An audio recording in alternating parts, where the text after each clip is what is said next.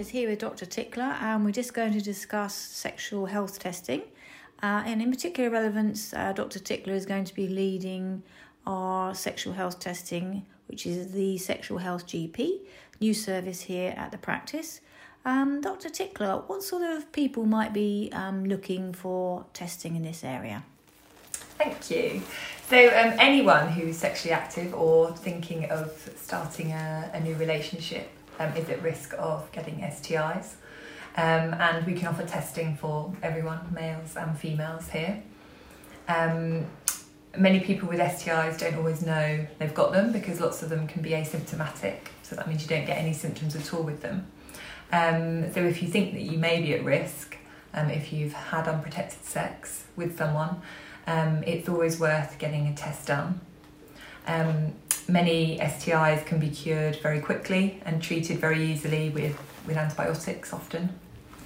Um, okay, and so traditionally people think of sexual health testing as someone's had a, a slightly um, less than thoughtful moment.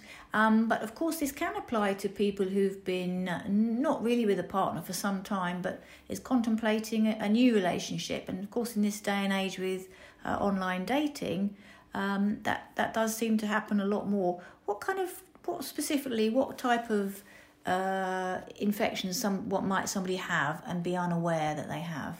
Yeah, so um, absolutely, they touched on um, starting a new relationship, and I would always recommend to anyone starting a new relationship to have a discussion with your partner and, and both of you to get a full sexual health screen done.